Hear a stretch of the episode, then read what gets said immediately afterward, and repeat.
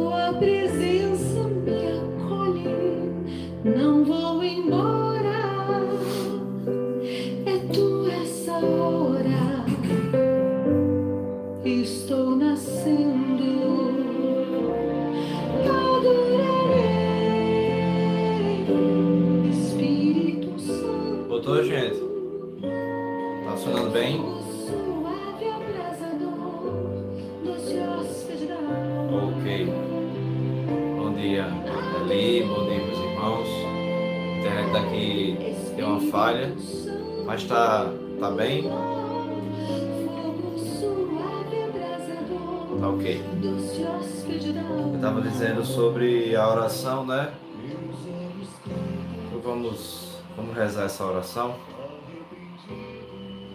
Eu sei que o demônio não queira que, que a gente reze essa oração. Essa oração que a igreja chama de oração de ação de graças, oferecimento de si mesmo. Queria que vocês rezassem comigo, se possível, tá? Repetindo, porque se é oferecimento de si mesmo, não adianta eu só rezar por vocês, né? vocês precisam fazer essa parte, né? E rezarem também. E a oração é assim. Recebei, Senhor, minha liberdade inteira. Recebei minha memória, minha inteligência e minha vontade. Tudo o que eu tenho ou possuo de vós me veio. Tudo vos devolvo e entrego sem reserva. Para que a vossa vontade tudo governe, tudo. Dai-me somente vosso amor e vossa graça. Nada mais vos peço, pois já serei bastante rico. Amém.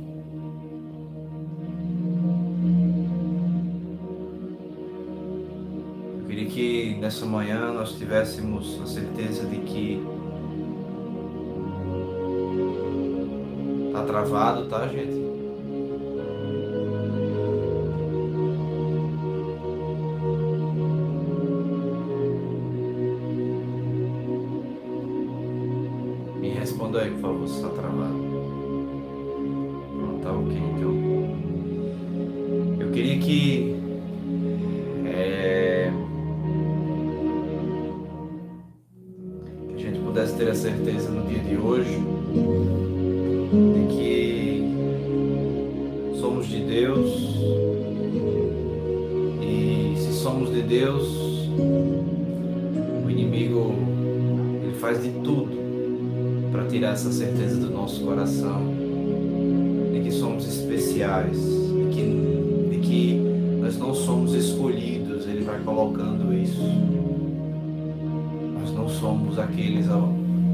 Quais Deus nos constituiu. Porque nas intempéries da vida, na caminhada, vamos nos colocar agora como verdadeiros filhos pródigos foram ao mundo, gastaram tudo, tudo. E portanto houve pecado, houve submeter-se às suas limitações, às destruições daquilo que o pecado pode realizar, ou seja, os efeitos que um só pecado, ou dois, ou três, vai gerando dentro de mim e vai destruindo muitas áreas dentro de mim, vai desconstruindo toda a minha essência, a minha fé, o meu conhecimento de Deus no interior, não no intelecto, mas aquele conhecimento que me gera fé, esperança, vai fazendo que o que eu peque outras realidades pecaminosas, pecados veniais, outros pecados graves, e nos colocando como filhos pródigos que já chegou na lama. Deus vem na nossa realidade para dizer que nós somos dele. É por isso que eu quis rezar com vocês essa oração.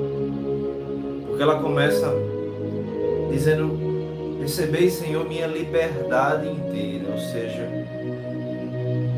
meu Senhor, uma liberdade verdadeira é quando eu digo sim à tua vontade, quando eu decido-me por ti. E aí o Senhor vai gerando vida na minha vida. É quando o Senhor vai verdadeiramente construindo uma nova expectativa de vida, uma nova caminhada, um novo passo. Porque, como eu disse, essa semana inteira é hoje nessa série de filhos pródigos, de reflexões da liturgia diária, do Evangelho do dia. Nós somos aqueles que estamos aprendendo a sermos filhos, para não sermos nem filhos mais velhos, desconstruídos pelos afazeres, pelo esquecimento da essência de Deus. Tampouco filhos pródigos que gastam tudo de maneira muito muito destrutiva.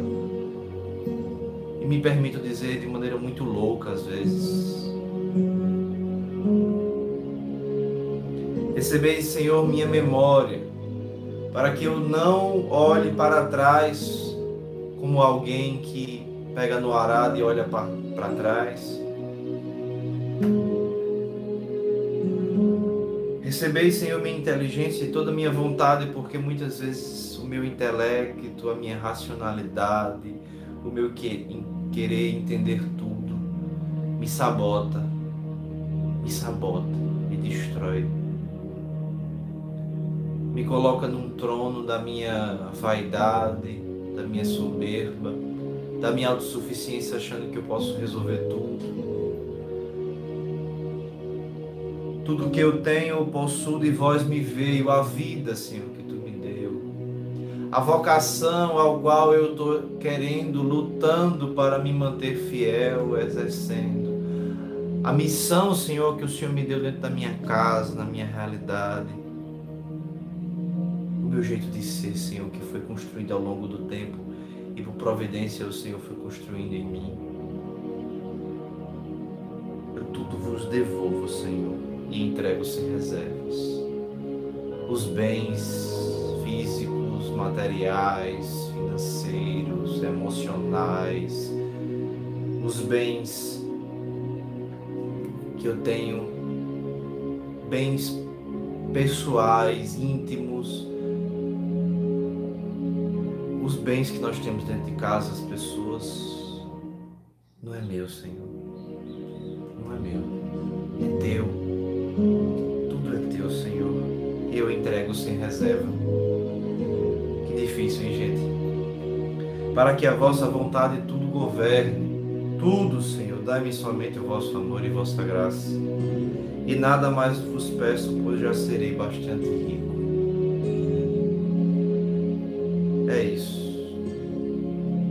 Essa oração que um filho deve fazer ao Pai. E é por isso que eu começo a liturgia e hoje rezando assim com vocês.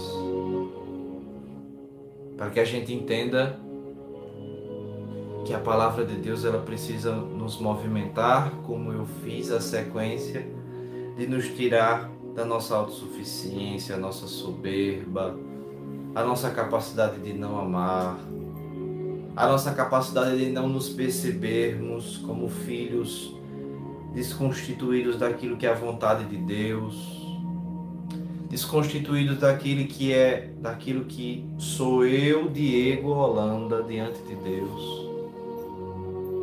É por isso que a gente precisa dizer o nosso nome na, naquela oração.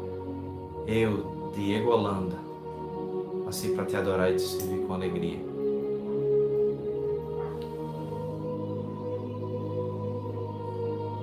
Vamos, vamos para o Evangelho de hoje. Senhor, me movimento de uma forma diferente hoje, tá, irmãos? Me movimento de uma forma diferente. Eu quero, eu quero me lançar nessa, nesse formato que o Senhor quer fazer em mim em vocês. O Senhor esteja conosco, Ele está no meio de nós. Proclamação do Evangelho de Jesus Cristo segundo João. Glória a vós, Senhor. Naquele tempo, ao ouvirem as palavras de Jesus, as pessoas diziam: Este é verdadeiramente o profeta. Outros diziam: Ele é o Messias. Mas alguns objetavam: Porventura o Messias virá da Galiléia? Não diz a Escritura que o Messias será da descendência de Davi e virá de Belém, povoado de onde era Davi? Assim houve divisão no meio do povo por causa de Jesus. Alguns queriam prendê-lo, mas ninguém pôs as mãos nele. Então os guardas do templo voltaram para os sumos sacerdotes e os fariseus, e estes lhes perguntaram: por que não o trouxestes? Os guardas responderam: Ninguém jamais falou como este homem. Então os fariseus disseram-lhe: Também vós vos deixastes enganar? Por acaso algum dos chefes ou dos fariseus acreditou nele? Mas esta gente que não conhece a lei é maldita. Nicodemos, porém, um dos fariseus, aquele que se tinha encontrado com Jesus anteriormente, disse: Será que a nossa lei julga alguém antes de o ouvir e saber o que ele fez? Eles responderam: Também tu és Galileu, porventura? vai estudar e verás que da Galileia não surge profeta. E cada um voltou para sua casa. Palavra da salvação. Glória a vós, Senhor. No seu café da manhã, na sua ida ao trabalho,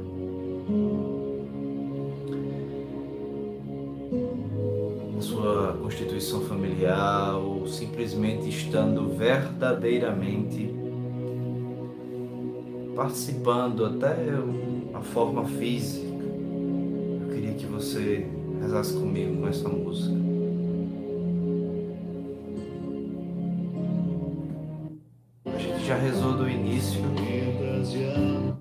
Mais simples. Mais A gente já rezou com essa música, meu irmão e minha irmã, mas eu queria rezar com ela como quem pede ao Espírito Santo a graça do entendimento do céu.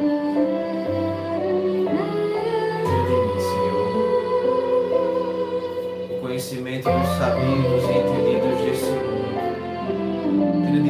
racionalidade que me coloca aqui na terra e não me leva à santidade.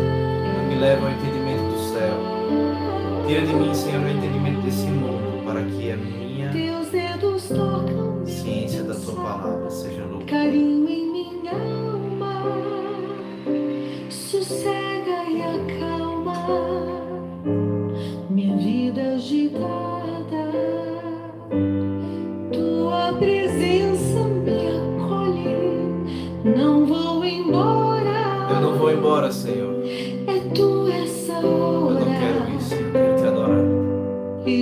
quero fazer como o filho pródigo que fugiu. Adorarei. Quando ninguém vai adorar, Espírito Santo. quando ninguém quer se encontrar com Jesus, quando ninguém quer servir, quando ninguém quer fazer a sua parte. Espírito Santo, Fogo suave,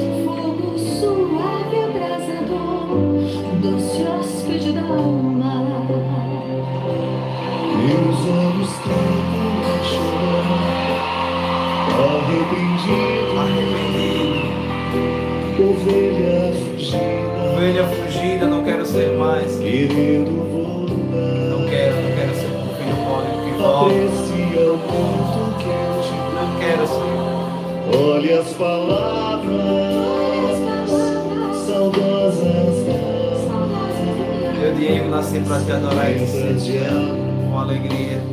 Adorarei. Espírito Santo, fogo suave abrasador, doce hóspede da alma, Adorarei.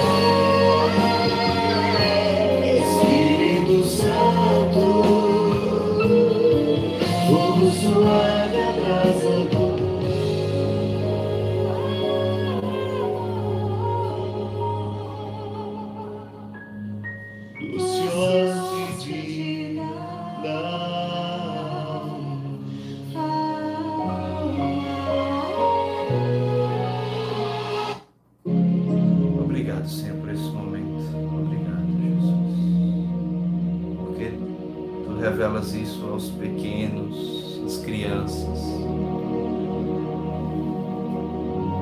Enquanto meus irmãos, que os fariseus, os, os sabidos da lei, os que são grandes, grandes católicos, entendidos na fé, os que já estudaram muito, os que já têm experiência há muitos anos de caminhada,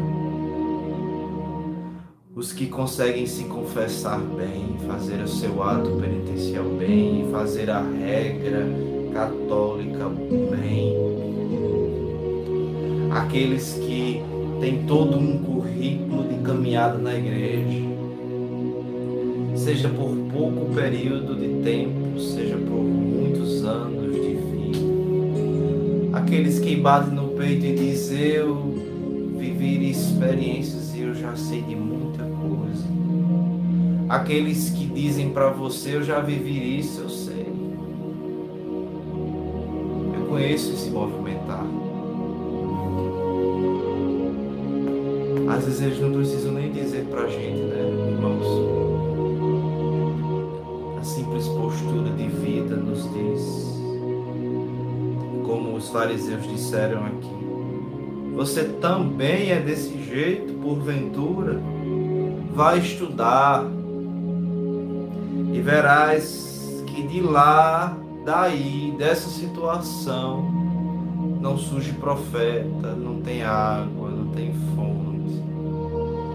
Enquanto que a palavra de Deus disse que na autoridade do Senhor do céu, Moisés pegou um cajado, colocou no chão do deserto, nas pedras, fez jorrar água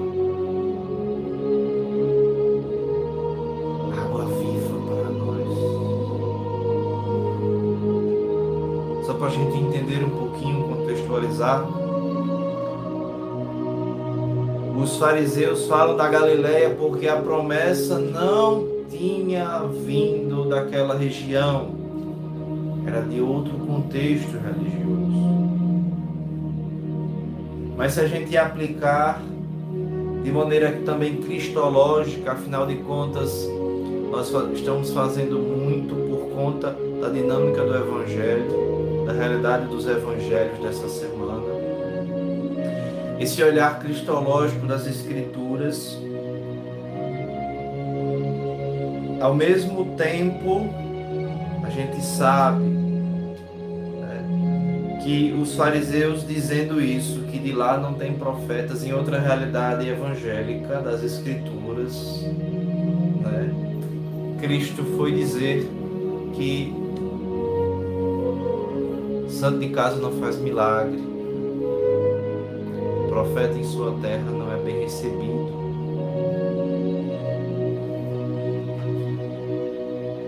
Eu já conheço essa situação, eu já conheço quem é repito, eu já vivi a experiência da igreja, eu tenho todo o contexto. Aí você, samaritano,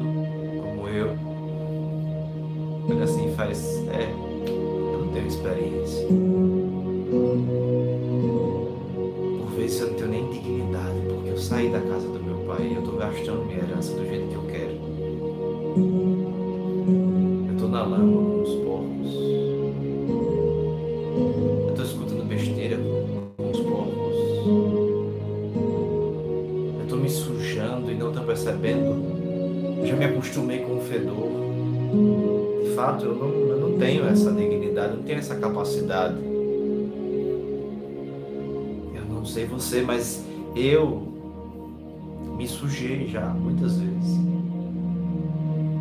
E quando olhar para cima, eu não vi esperança. Eu estou falando aqui de, de morte, se matar, coisas depressivas. Eu não estou falando desse contexto, eu estou falando de voltar à caminhada, voltar a uma fé, voltar a uma realidade de caminhada firme, forte, orante, condizente com aquilo que o Senhor me pede. Eu não via isso. Eu estava lá.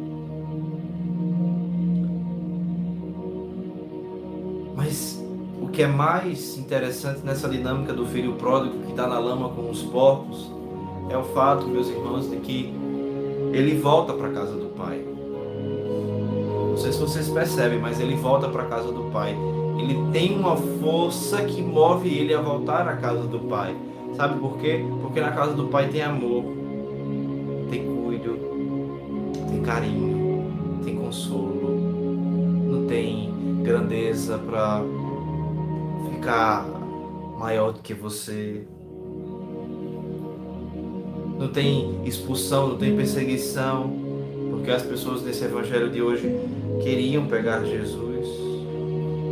Não tinha acusação, não tinha preconceitos, conceitos.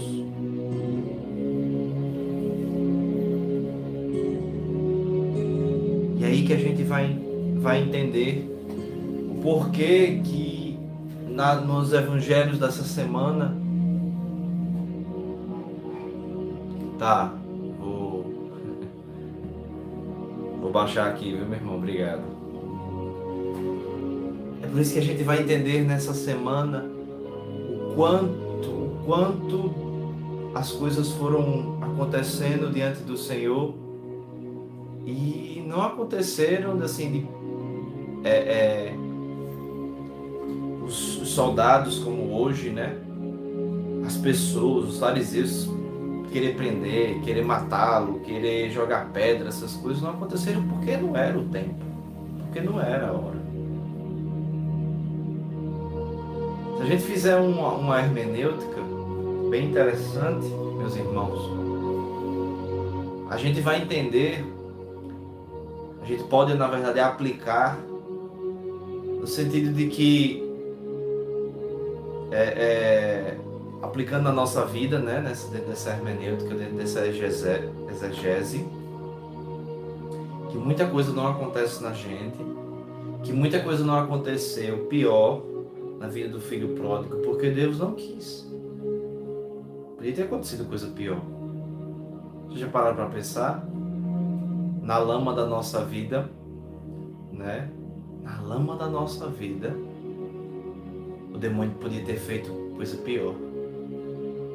Podia ter pintado a nossa cara, pintado o nariz de palhaço, ter feito, né?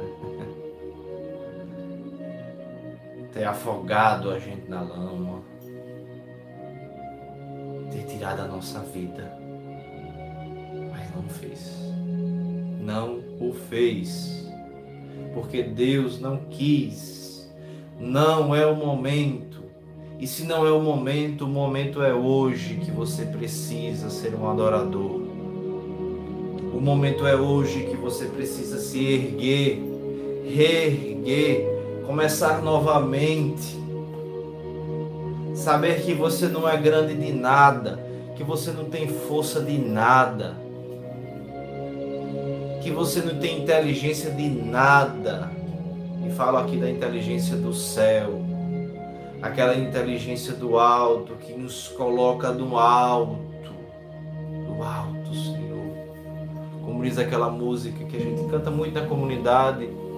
Senhor, eu quero te encontrar, receber os teus abraços, sentir o teu perfume.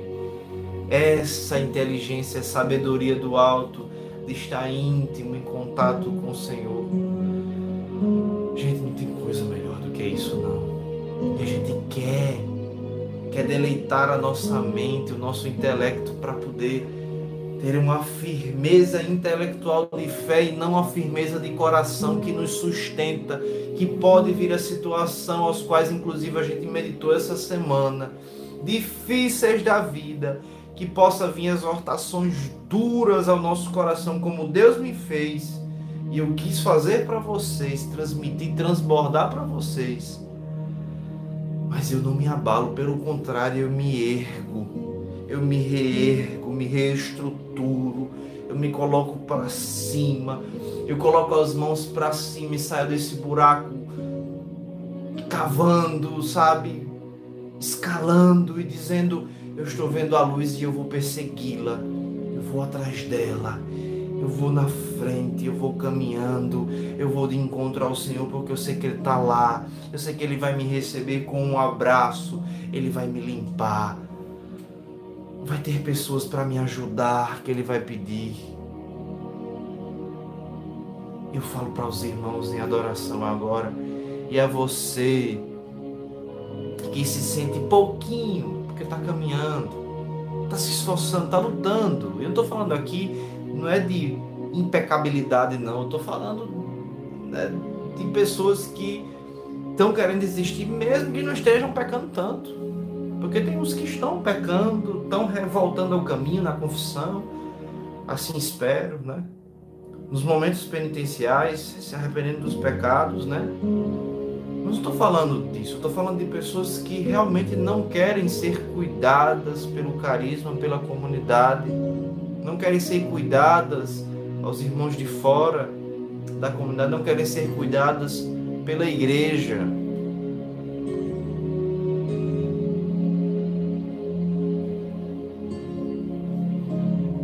Lá, no seu lugar, no seu lugar escuro, sozinho, na sua dor, você não vai ganhar nada. Daí, sai desse buraco. Não se submeta à sua dor que lhe coloca como grande ao mesmo tempo, porque eu já estou caminhando, é, mas ao mesmo tempo fraco, frágil ali, achando que está tudo certo. Mas quando você olha de um lado, você olha do outro, você não tem. E está rodeado de pessoas, de situações, de coisas. Você olha de um lado e de outro, está tudo escuro, você não consegue enxergar, o desespero vem.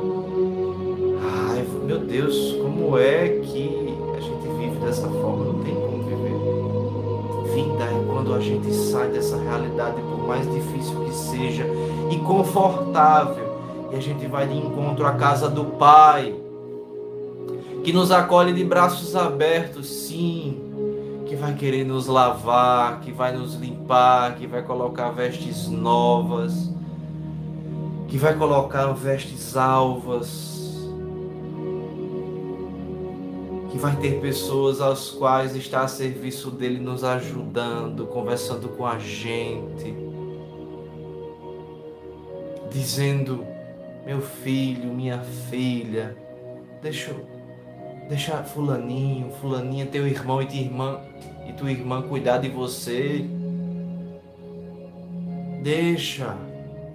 Para, para com essa autossuficiência. Partilha.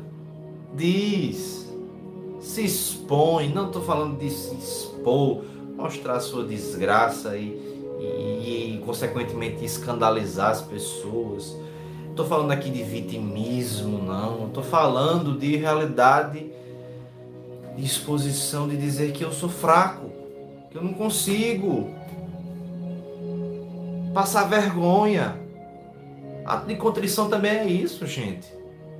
Ou você acha que é bom quando a gente peca, por exemplo, quando a gente peca e vai para a missa e não consegue porque não se confessou, você olha e tá todo, você pensa que está todo mundo olhando para você. Você pensa que é bom? Porque contrição tem que incomodar mesmo. Ou você acha que quando a igreja faz o processo de excomunhão, que as pessoas não conseguem entender a disciplina da excomunhão, porque é disciplina, é sanção, é um castigo, sim. Né? Lhe tira da comunhão para você refletir. Porque nenhum nenhuma sanção dentro da igreja ela é perpétua.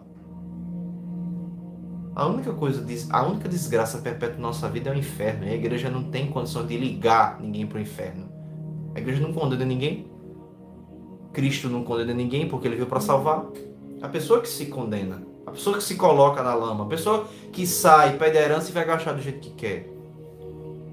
Então, sanções dentro da igreja vêm para nos disciplinar e fazer com que a gente reflita e volte.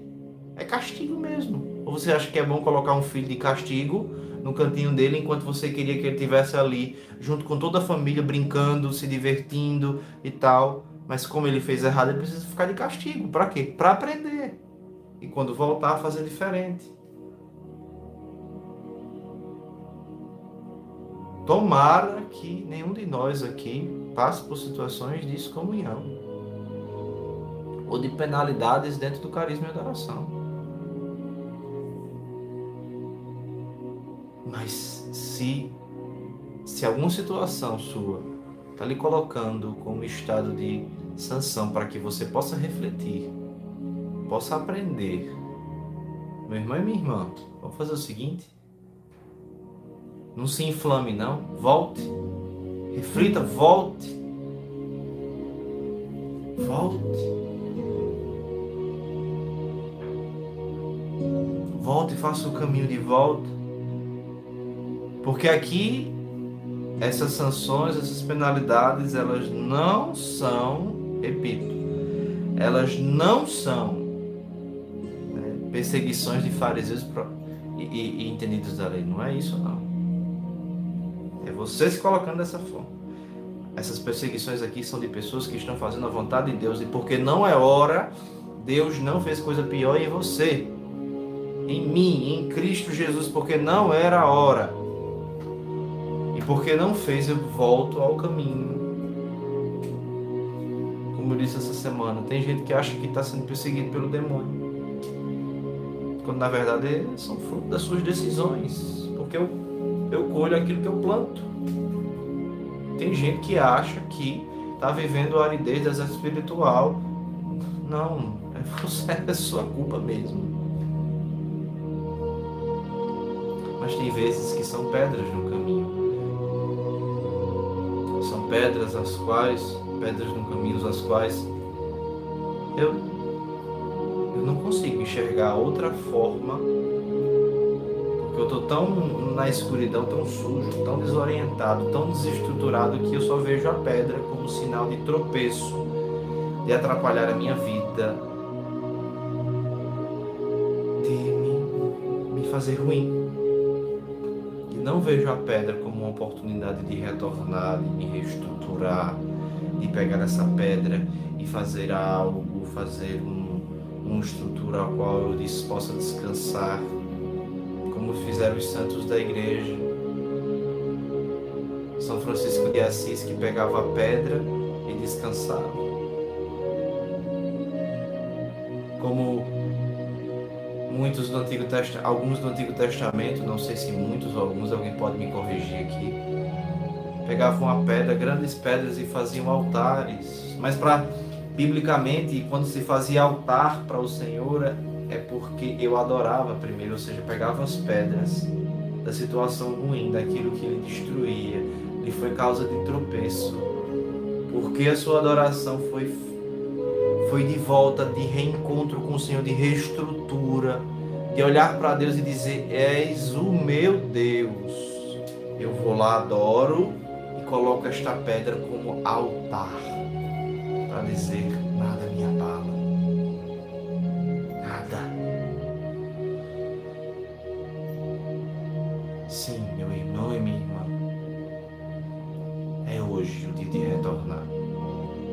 Mas, Diego, você falou como se fosse para as pessoas que estão ali, filhas pródigas, filhos pródigos, penalizados, e eu que estou me esforçando, estou até caminhando bem.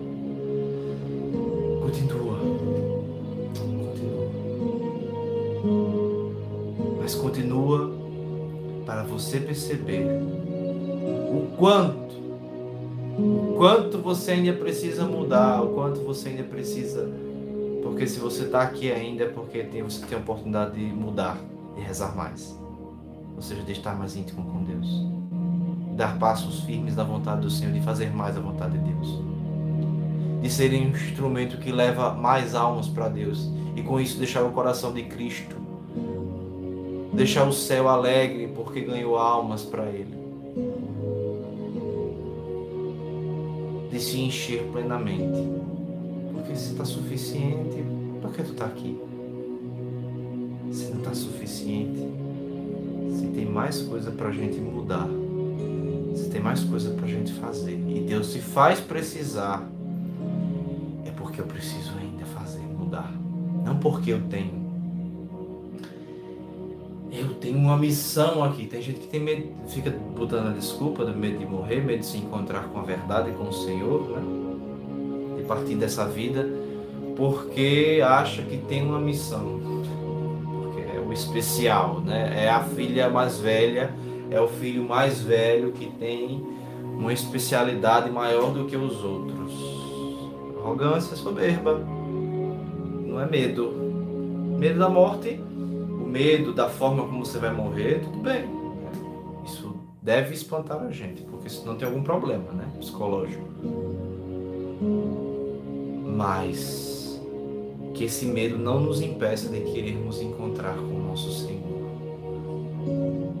Ao ponto de a gente deixar que Ele vá lapidando a nossa vida. Pegue aquela pedra e vá fazendo um formato bom pra gente. Mas eu preciso pegar a pedra. Eu preciso colocar aqui diante do Senhor e deixar que Ele lapide. Porque pode ser, sabe o que? Aquelas pedras que me fugia até o nome da pedra, que é preta. Que quando bota o fogo, transforma em quê? Em ouro. A gente vai encontrando o ouro que está lá. Se alguém souber o nome aqui, eu, eu esqueci, que eu lembro que quando eu fui para para Japurá, que é uma cidade fronteira da Colômbia, e a gente foi para lá em missão e, e, lá tem muitos garimpos, né? É pepita, eu acho, né? O nome da pedra.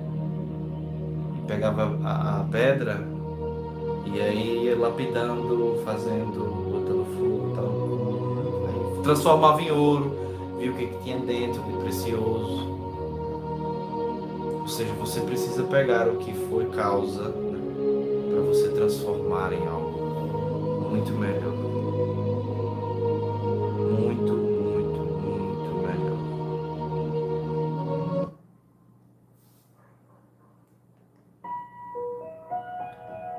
Neste dia de sábado, dedica, dedicado à minha mãe, eu queria rezar com ela aqui. Minha mãe da promessa, que eu ganhei de presente. Colocar ela do meu lado. Teu olhar me trouxe aqui. Já faz tanto tempo que eu me despedi. Às vezes Quis outro caminho. eu faço um exercício, sabe, gente, de pegar a imagem e colocar. Quero lhe contar por Colocar o meu ombro, o meu rosto. E o que sobrou simbolizando mesmo, porque se a eu imagem é símbolo, mas um símbolo, um, um sinal, uma imagem que me leva ao divino. No teu calar Eu faço isso para ter certeza de que ela está cuidando de mim, Tenho tanto pra porque eu tenho tanto para andar.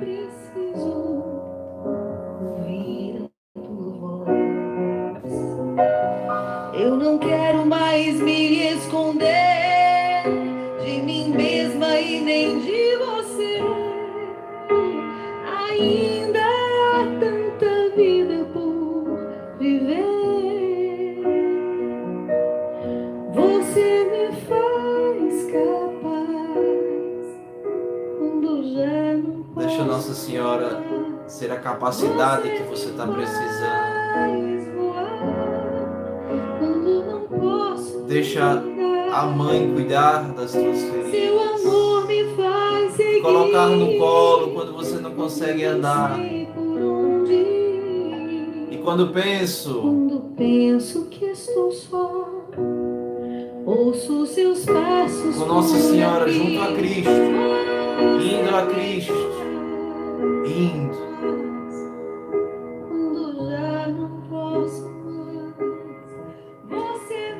Eu queria partilhar uma coisa, mostrando ela, porque hoje é o dia dedicado a ela. Eu não percebi o quanto eu era autossuficiente. Me perdoe os irmãos protestantes. O quanto eu era autossuficiente, achando que bastava eu ter a minha fé em Cristo e crer simplesmente, entender a palavra e pronto, e aí não me, me submeter a ninguém, nem a santo nem santa. Eu percebi o quanto eu me aprofundava. E a minha fé, uma mulher que hoje vive muito melhor do que a gente. Eu vou até voltar a música aqui pra gente ir meditando. Eu não percebi o quanto eu tenho uma mãe, uma mulher Porque se ela é mãe de Cristo, que é o meu Senhor, se ela é mãe de Deus, porque ela assume a maternidade divina e humana, ela é também minha mãe. E está muito mais viva do que cada um de nós, porque está com o caminho, a verdade e a vida. Eu creio que ela está lá, intercedendo. E ela cuida de mim, me ajuda a chegar a Jesus. Se você tem uma fé em Nossa Senhora muito fraquinha, se apega. Se apega não como um apego idolátrico, porque ela não quer essa atenção. Ela quer simplesmente te ajudar, cuidar de você e levar você para o céu. Hoje, sábado, do Senhor, continuação do 24 horas para Jesus. A gente tem um momento também de oração de manhã lá na Casa da Misericórdia, se você quiser participar, sinta-se à vontade. Com as irmãs da intercessão. Mas também tem um 24 horas para Jesus, para a gente estar lá como igreja, em unidade. A nossa mãe igreja,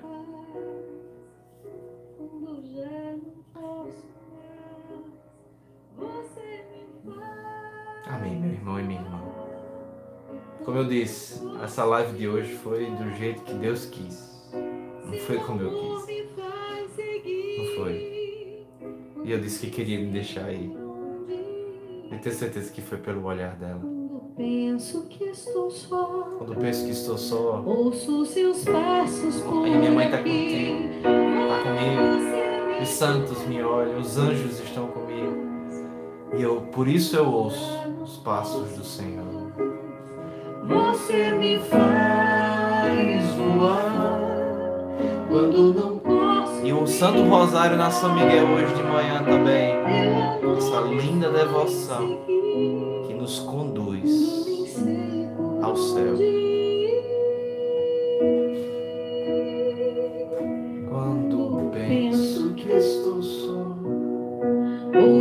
Seus passos.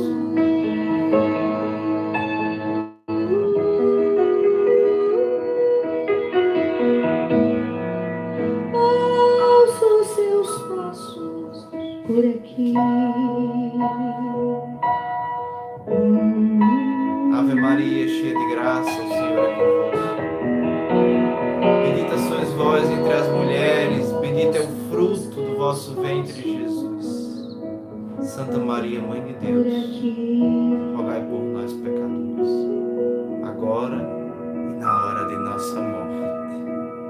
Amém. Nossa Senhora, Mãe da Promessa, rogai por nós que recorremos a vós.